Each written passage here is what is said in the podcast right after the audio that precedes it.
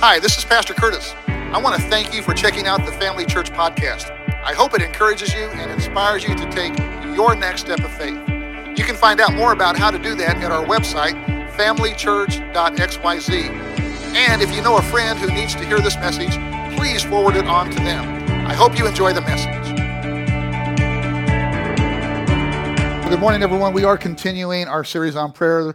This morning, we're about one third of the way through our 21 days of prayer. Our theme verse for this series is found in the Apostle Paul's letter, first letter to the church at Thessalonica. In the Bible, it's called First Thessalonians. So let's read it.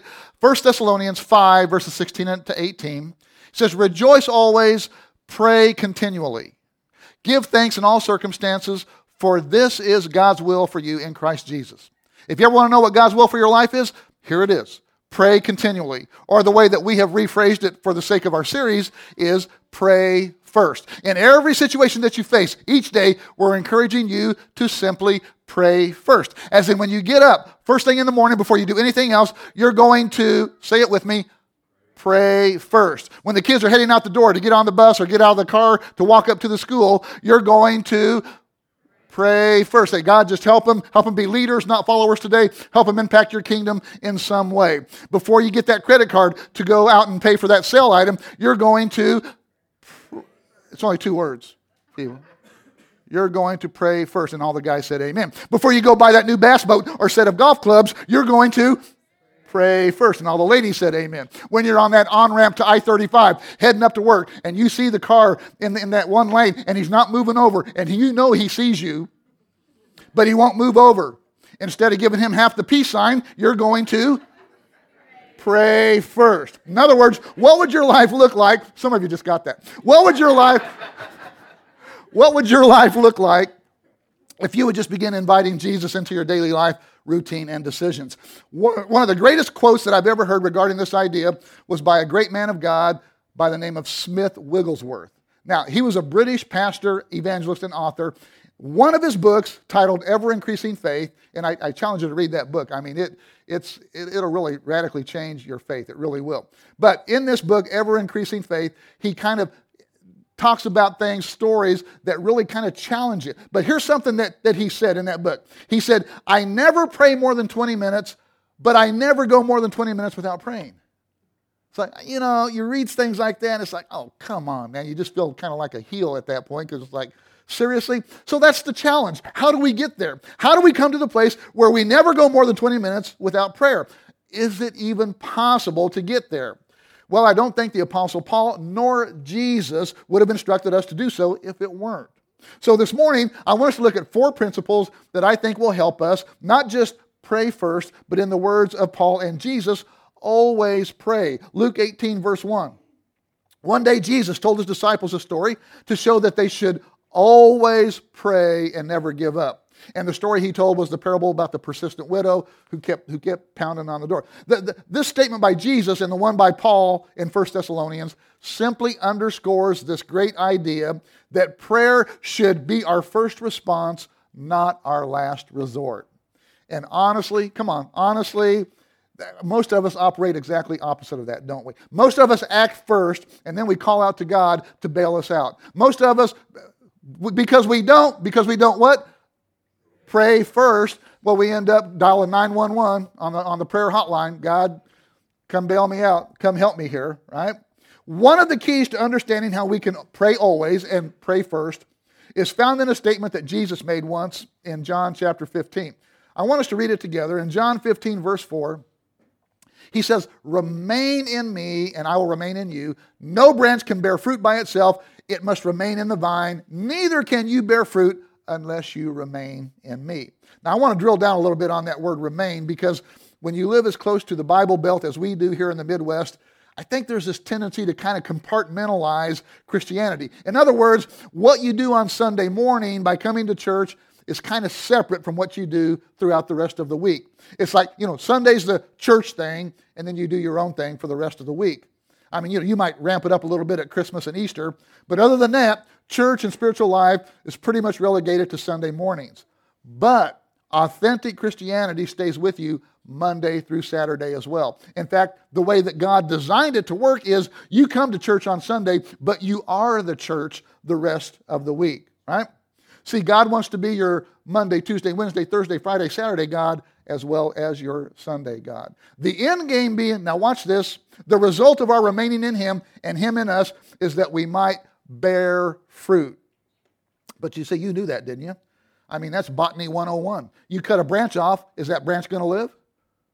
Not for very long, anyway, right? Then, speaking metaphorically, Jesus continues I am the vine, you are the branches. If a man remains in me and I in him, he will bear much fruit. Apart from me, you can do nothing. So, what's the fruit? What's the reward for remaining in him and him in us? Your life's going to be so much more productive. Your job's going to be more fulfilling. Your parenting will go better. Your marriage will be healthier and stronger as well. Just everything that you do will take on a new dimension when you become a remaining Christian, a branch that stays connected to the vine who is the Lord Jesus. When we begin to live our lives with the understanding and with this understanding and embrace this metaphor that Jesus, of Jesus being the vine and us being the branches, it is going to be so much easier to not just pray first, but to pray always. So, real quick, I want us to look at four principles that will help us remain in Him and Him in us. Principle number one priority of prayer. Priority of prayer. A priority, what is a priority? A priority is simply what we put first in our lives. And, and as, as Kyle alluded to earlier in the host segment, the principle of first is a consistent theme throughout the entire Bible. This idea of first communicated two things. First, it communicates priority to that thing or that person to whom you did that first thing to or for, you know, but more importantly, it kind of gets their attention. But second, it sets a precedent for what you do after that. Another way to put it would be to say, what you do first has the power to bless the rest. That's tweetable if you want to tweet that out there. And even though, listen, even though prayer works whenever we pray, I believe that there truly is something special when we make it a priority. When, when the first words out of your mouth each morning are, Lord, I thank you for the good night's rest. I confess my total dependence on you today. See, I believe there's, there's something special when the first thing that you read at the beginning of each day is God's Word, not Facebook, not Twitter, not the KC Star sports section. Putting God first not only gets his attention, it actually sets the tone for the rest of the day in a way that will be a blessing, not just to you, but to those that you come into contact with. What you do first has the power to bless the rest. In fact, and, and a lot of preachers would disagree, would never say this from the pulpit, and they would disagree with me on this, but that's okay. They can have their opinion, and God and I will have ours. Because the Bible does state specifically that, that the tithe is 10%. I understand that. I do get that. But in talking with people who struggle in this spiritual discipline, this area of giving, because let's be honest, that, that's the big hurdle for most of us, isn't it? It's that ten, I can I can do the prayer. I can, but man, know that tithing thing. I just don't know about that. So this is what I tell them. I say, look, just just start somewhere. If you can't do 10%, that's fine. I mean, the goal is to get you to 10%. But to me, just as important as the amount is, is, is putting them first, the priority. Just begin giving something you know, get that priority. See, either way, you know, if, if you're having a hard time learning that discipline, you need to invite God into that conversation. That's all I'm saying, okay? Now, as far as how this would translate over to your daily life, it could be as simple as say you have a headache or, or some other physical infirmity. Before you go to the medicine cabinet or before you call the doctor's office, you would, what are you going to do? You're going to pray first. Look, I'm not saying don't take the medicine. I'm not saying don't call the doctor's office. You can still do that. Go ahead and call Dr. Cavan, call Jackie. I mean, I'm sure they'll be able to help you, right? But think about this. What if you prayed and God healed you? How cool would that be? Not only would you be healed, you'd have a testimony that, that you could share with others, right? It'd been encouragement to you, it'd been encouragement to others. See, it just goes back to that mindset of inviting God into that conversation or into that equation as you navigate the choices and decisions that you make each day. Before considering all your resources and options, what are you going to do? You're going to pray first. Many of you are familiar with the story of Daniel in the Bible, how he was in exile in Babylon, and a king by the name of Nebuchadnezzar issued this decree that the only person that people could worship was the king, him, right? And, and look at what Daniel's response to that decree was. Daniel 6, verse 10. Now, when Daniel learned that the decree had been published, he went home to his upstairs room where the windows opened towards Jerusalem. Three times a day, he got down on his knees and prayed, giving thanks to God. Now, watch this next statement just as he had done before. In other words, Daniel, you see this? Daniel had developed a habit of looking to God periodically throughout the day. That's all we're asking you to do. That's what we're trying to accomplish in this 21 days of prayer and then even beyond. Daniel scheduled God into his daily life. And when you schedule to meet with him and make prayer a priority, you'll be amazed at how much different that life's going to start looking for you. You'll, you'll start seeing meaning and purpose, and you'll start seeing the hand of God at work in and through you in a way that you never have before. See, this works. I'm going to tell you why this works. This works because God shows favor on those who learn to put Him first and make prayer a priority. He loves all of us, He loves everyone, but He shows favor towards those who make Him a priority. So make prayer, a priority. Second, place of prayer. Those of you who grew up in the church probably heard this phrase, prayer closet. Anyone ever heard that phrase? The, the prayer closet. They're just talking about that, that's where someone would go to kind of get alone and spend time with God, reading their Bible and praying. And for some, it, it might actually be a closet, but, but the idea is more just kind of getting alone with God. For the past couple of years, my prayer closet, this is going to sound weird to you, but my prayer closet has been the cemetery. Yeah, I know I'm kind of weird like that. No, seriously, what I do is I, I walk up to the because we just kind of live down the road from the cemetery.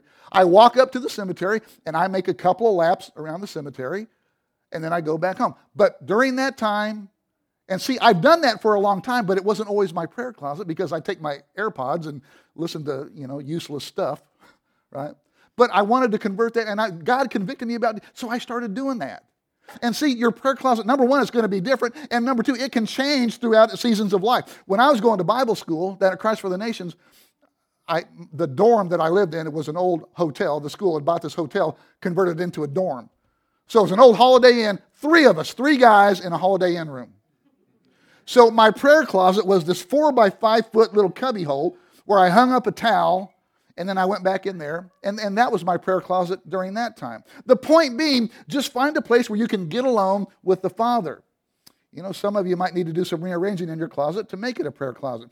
For example, Sarah Clam, Doug Clam would have to go hire a backhoe operator to come in and move all her shoes around so that he, and you can tell her I said that because I give her a hard time about it. She, she's a shoe person, right? The point being, find some place to get alone with God. And this is going to look different for everyone. Some people like to pace or walk when they pray. Some like to just get a cup of coffee or tea, go sit in the recliner, go get a blanket, just kind of cuddle up and just get alone with God, right? Jesus actually modeled this for us in Mark chapter 1, verse 35. Look at this. Very early in the morning, there's the priority. You see that? There's the priority, right? The principle of the first, right? First part of the day. Very early in the morning, while it was still dark, Jesus got up, left the house, and went off to a solitary what? Place where he prayed. If Jesus thought this was important, then we should too. Pick a time and find a place. Now, the challenge today, especially with this generation, is we've actually created another place to compete with our place with the Lord. See, for the longest time, our lives basically consisted of two places. You've got your home, and then you've got your, you know, when you're not at home, your home life, and then your away from home life, which would be, you know, work, school, activities. But today, today, because of social media, we've actually created a third place, and it's called our virtual place. And this place is made up of Facebook, Instagram, Twitter, the internet, places where we're living, but not really that's why it's called a virtual place. And this third place has engulfed us to the point where, for some, it's kind of become all consuming. Don't shout me down. All right? Look, I'm not telling you to close out all your social media accounts. I'm just challenging you to go to your place of prayer before going to any other place.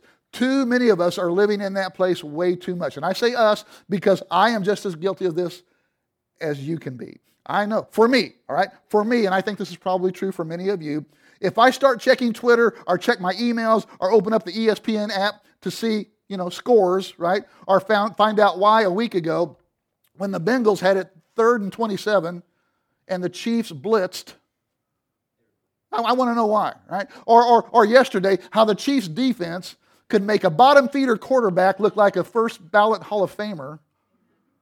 See? But then you, you, start, you start reading that stuff, and then before you know it, it's 1030. It's like, whoa!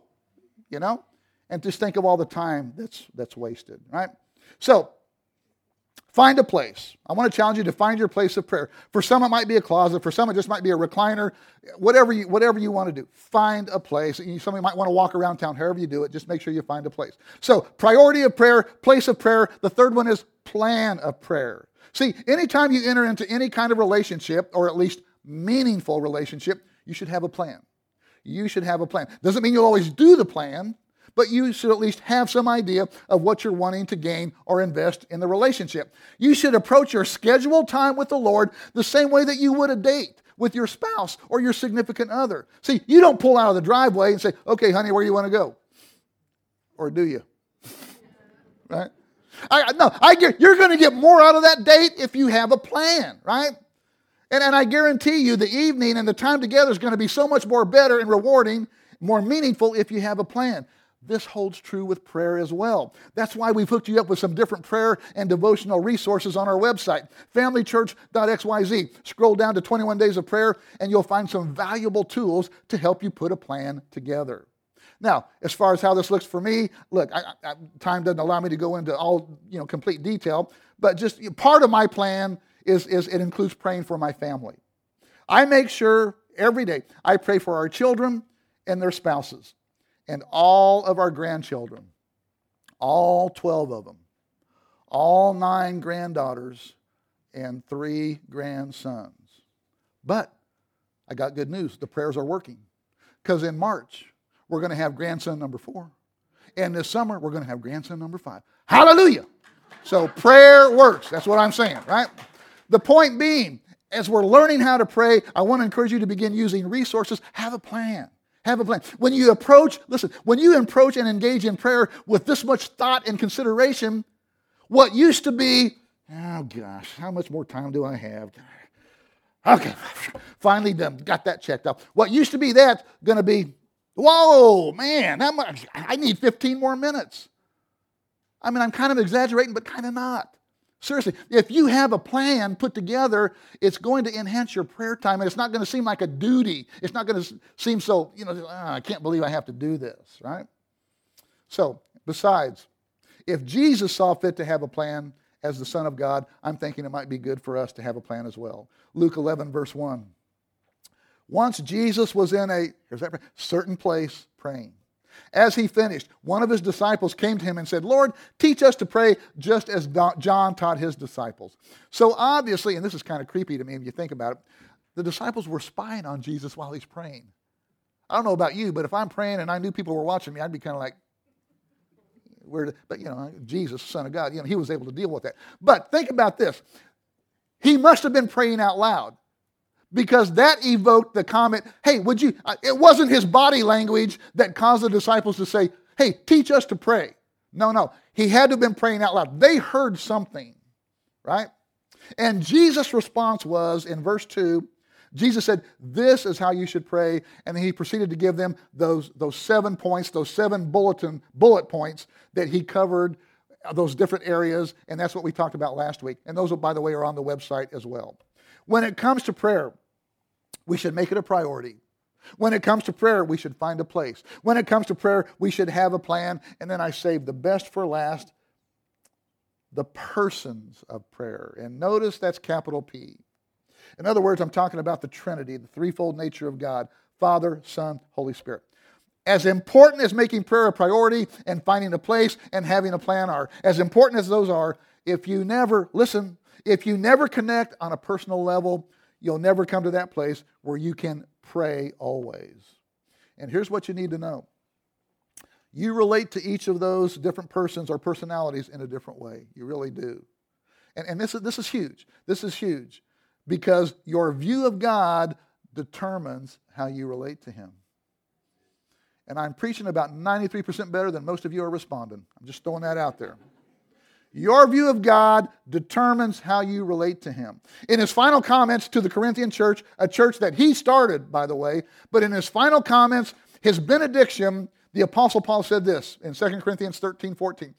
the amazing grace of the Master Jesus Christ, the extravagant love of God, he's talking about the Father, the intimate friendship of the Holy Spirit be with you all. Now, look close at that verse, and you're going to see that Paul actually introduces us to the Trinity in this single verse in order. That's right, I said in order. Say, Pastor, what do you mean in order? I always thought it was Father, Son, Holy Spirit. That's right. But if we never come to understand who Jesus is, it really doesn't matter how well we know the Father or the Spirit. It really does. So we, we need to first connect with the amazing grace of Jesus Christ. This is who we need to be introduced to first. And remember, Jesus is the one who's carrying your prayers to God the Father. That's why we pray to the Father in the name of Jesus. Look, this, this, honestly, this is really for another sermon or actually another sermon series that maybe we'll do sometime. But the Bible tells us that Jesus is the mediator between us and, and Father God. In fact, the book of Hebrews tells us that right now, while I'm up here preaching and you're out there hopefully listening, okay, while you're out there hopefully listening, right? That Jesus is sitting right next to Father God, and are you ready for this? He's interceding, he's praying for you. In other words, Jesus is talking to God the Father about you.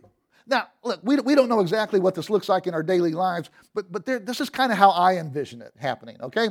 Uh, say, Jesus is talking to the Father God about me, and he says, says, Father, I just want you to know that, man, your son Curtis, he's really going through a hard time right now. He's struggling. He could really use some help and encouragement, some healing, some guidance, because he's really hurting. And dad, dad, I know because I've been there. I, I understand what he's going through. I was there once. And while Jesus is having that conversation with the Father, I'm down there in the cemetery making, doing my prayer walk, making a couple laps around there, crying out to God. God help me. I need healing. I need guidance. I need encouragement. Jesus takes our prayer before the Father. So I say, say, Jesus, Jesus, I'm really struggling and hurting right now in Jesus' name. Jesus says, okay, thank you. He picks those up and he takes those to the Father. And he says, Father, I got a project for you here. I got a project for you here. Your son's hurting, and I know, I know. He's been betrayed, he's been backstabbed, he's been hurt, and I know because I've been there as well. I also felt that rejection. See, just understanding that changes everything in my relationship with Jesus. It really does. He wanted, think about this.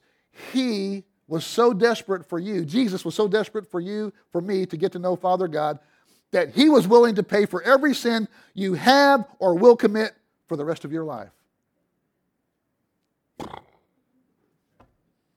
For the rest of your life.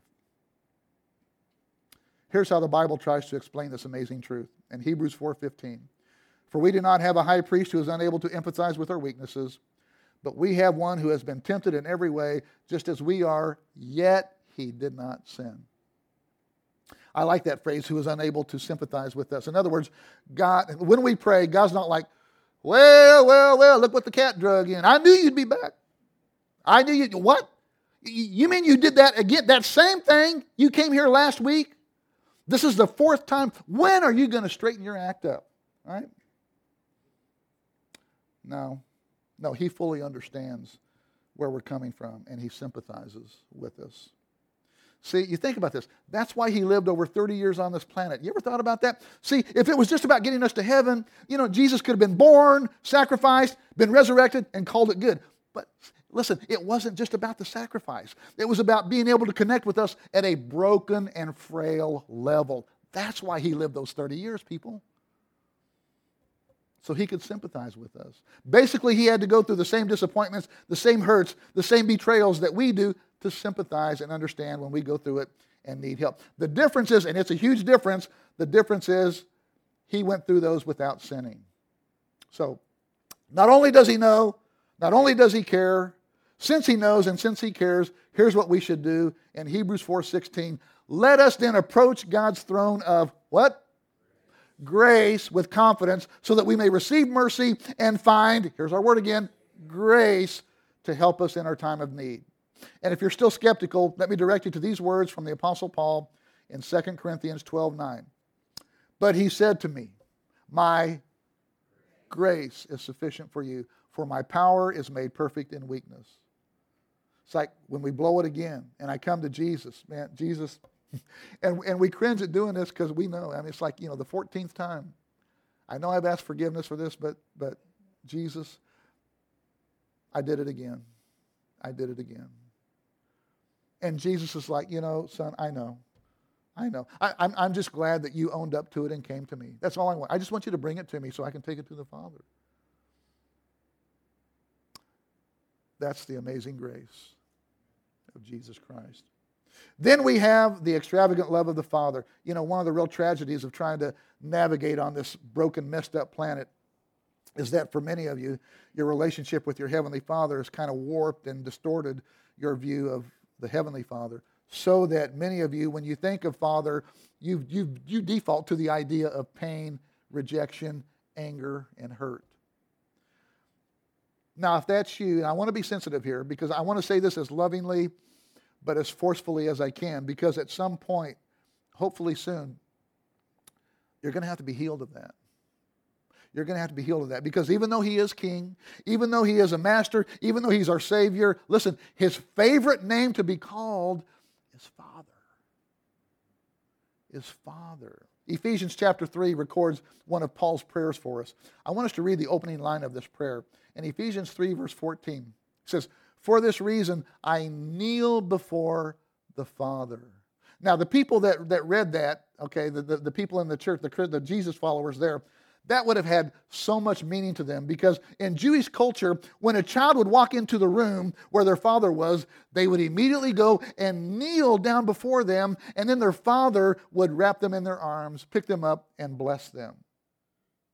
So if the relationship you had with your father wasn't very good, or even if it was just downright horrific, still, you need to be healed of that in Jesus' name. You need to be healed of that in Jesus' name. Right? Because God, who invites you to call him Heavenly Father, not only wants to welcome you, he wants to wrap his arms around you and hug you and comfort you and bless you because this Father, your Heavenly Father, is, and I'm going to go through this litany of things about Father God in Psalm 103. You can read these on your own sometime. Psalm 103, verse 8. Your Father is, He's compassionate and gracious, slow to anger, abounding in love. Verse 9, he will not always accuse, nor will he harbor his anger forever. Verse 10, he does not treat us as our sins deserve or repay us according to our. See that? He doesn't even give us what we deserve. Verse 11, for as high as the heavens are above the earth, so great is his love for those who fear him. Again, like Kyle said, this isn't a, this isn't a fear of, oh, I hope he doesn't hurt me, hit me. No. No, this is, this is like a child would walk in and kneel before their father as a, as a sign of honor and respect. In fact, the word fear here is actually a word, one of the aspects that describes an aspect of worship. Verse 12, as far as the east is from the west, so far has he removed our transgressions from us. Verse 13, as a father has compassion on his children, as a father has compassion on his children so the Lord has compassion on those who fear him. Literal translation, you don't have to beg, you don't have to grovel or bargain with God. Just come humbly before him in honor and love and let him pick you up, wrap his arms around you, and love on you. Your view of God determines how you relate to him. Come to know him afresh as your heavenly Father and see how that can radically change your prayer life. So we come to know the amazing grace of Jesus Christ. We come to know the extravagant love of the Father. And then we come to know the intimate friendship of the Holy Spirit. Now, the problem with understanding a relationship with this part of God's nature is we actually know less about this part of him than the other two. I mean, we have movies like the Ten Commandments and docu-series like the, the Chosen that, that kind of show us what the Father and Jesus are like. But we don't have a whole lot to kind of show us what, what is this ghost, the Holy Ghost? I don't know. Can I just have the first two? I'll just take two of them. Can I just have Father and Son? I can do without the ghost. No, no, you can't. Here's why. The Holy Spirit is what helps us live out God's plan and purpose on this planet. See, the Holy Spirit is what helps us. Uh, uh, look, you're, you're going to be, I'm going to be done preaching here in just a couple minutes. And you're going to leave here and you're going to do whatever you're going to do. But you need to know this the Holy Spirit's going to go with you. He's going to go with you. In fact, the word used for Holy Spirit is a single Greek word. It's the, the English transliteration is paraclete, which means comforter, helper, or advocate. One definition was to come alongside, to, to walk with you, counsel you, give you wisdom and guidance, check you when you shouldn't do something, prompt you when you should do something. In other words, the Holy Spirit is how God the Father and God the Son live in and through us. We need to understand the amazing grace of Jesus. Our relationship begins at the cross. We need to understand the extravagant love of the Father. And finally, we need to understand the intimate friendship of the Holy Spirit, the one who wants to leave here with us in a couple of minutes and walk alongside us. Bow your heads, let me pray for you. Father, as we move into a season of getting closer to you through this 21 days of prayer, I do pray that you would take us to a new dimension. Take Family Church to a new dimension. Help us as we make you a priority each day. Help us find a place. Guide us as we put together a plan and focus on the amazing grace of Jesus, the extravagant love of the Father, and the intimate friendship of the Holy Spirit. And while you're still bowed before the Lord, I want to ask if there's anyone here or any. Look, you've, you've heard the message on prayer. Maybe you've even prayed before. But you'd say, you know, Pastor, I, I'm, I'm not close to God. I'm not close to God. Yeah, I've prayed before, but I don't really have a personal relationship with Him. And you're still carrying the guilt and shame of things that you've done, maybe still even doing right now. Listen, you can leave here this morning set free from that guilt and shame with a brand new life. Jesus called it abundant life, life to the fullest. If that's you, then you're a candidate for that amazing grace of Jesus. And you can receive that grace with just, with just a single heartfelt prayer where you invite Him to be Lord of your life. Now, for some of you, it might be your first time praying a prayer like that. For others, you might be coming back to Jesus. Either way, listen, either way, grace is needed. And guess what? Either way, grace is available. That's what makes it so amazing. That's what makes it so amazing. If that's you, would you just pray the simple prayer to say, Jesus, thank you for going to the cross for me. Thank you for paying for my sins, sins that I, I should have paid for. But right now, I receive what you did for me and I make you Lord of my life. And today, I'm choosing to surrender my heart, my life to you, Jesus. And I invite the Holy Spirit to come live inside of me, to be my advocate, and to walk alongside of me. Thank you for forgiving me. Thank you for changing me. Thank you for helping me begin living my life for you. In Jesus' name, amen.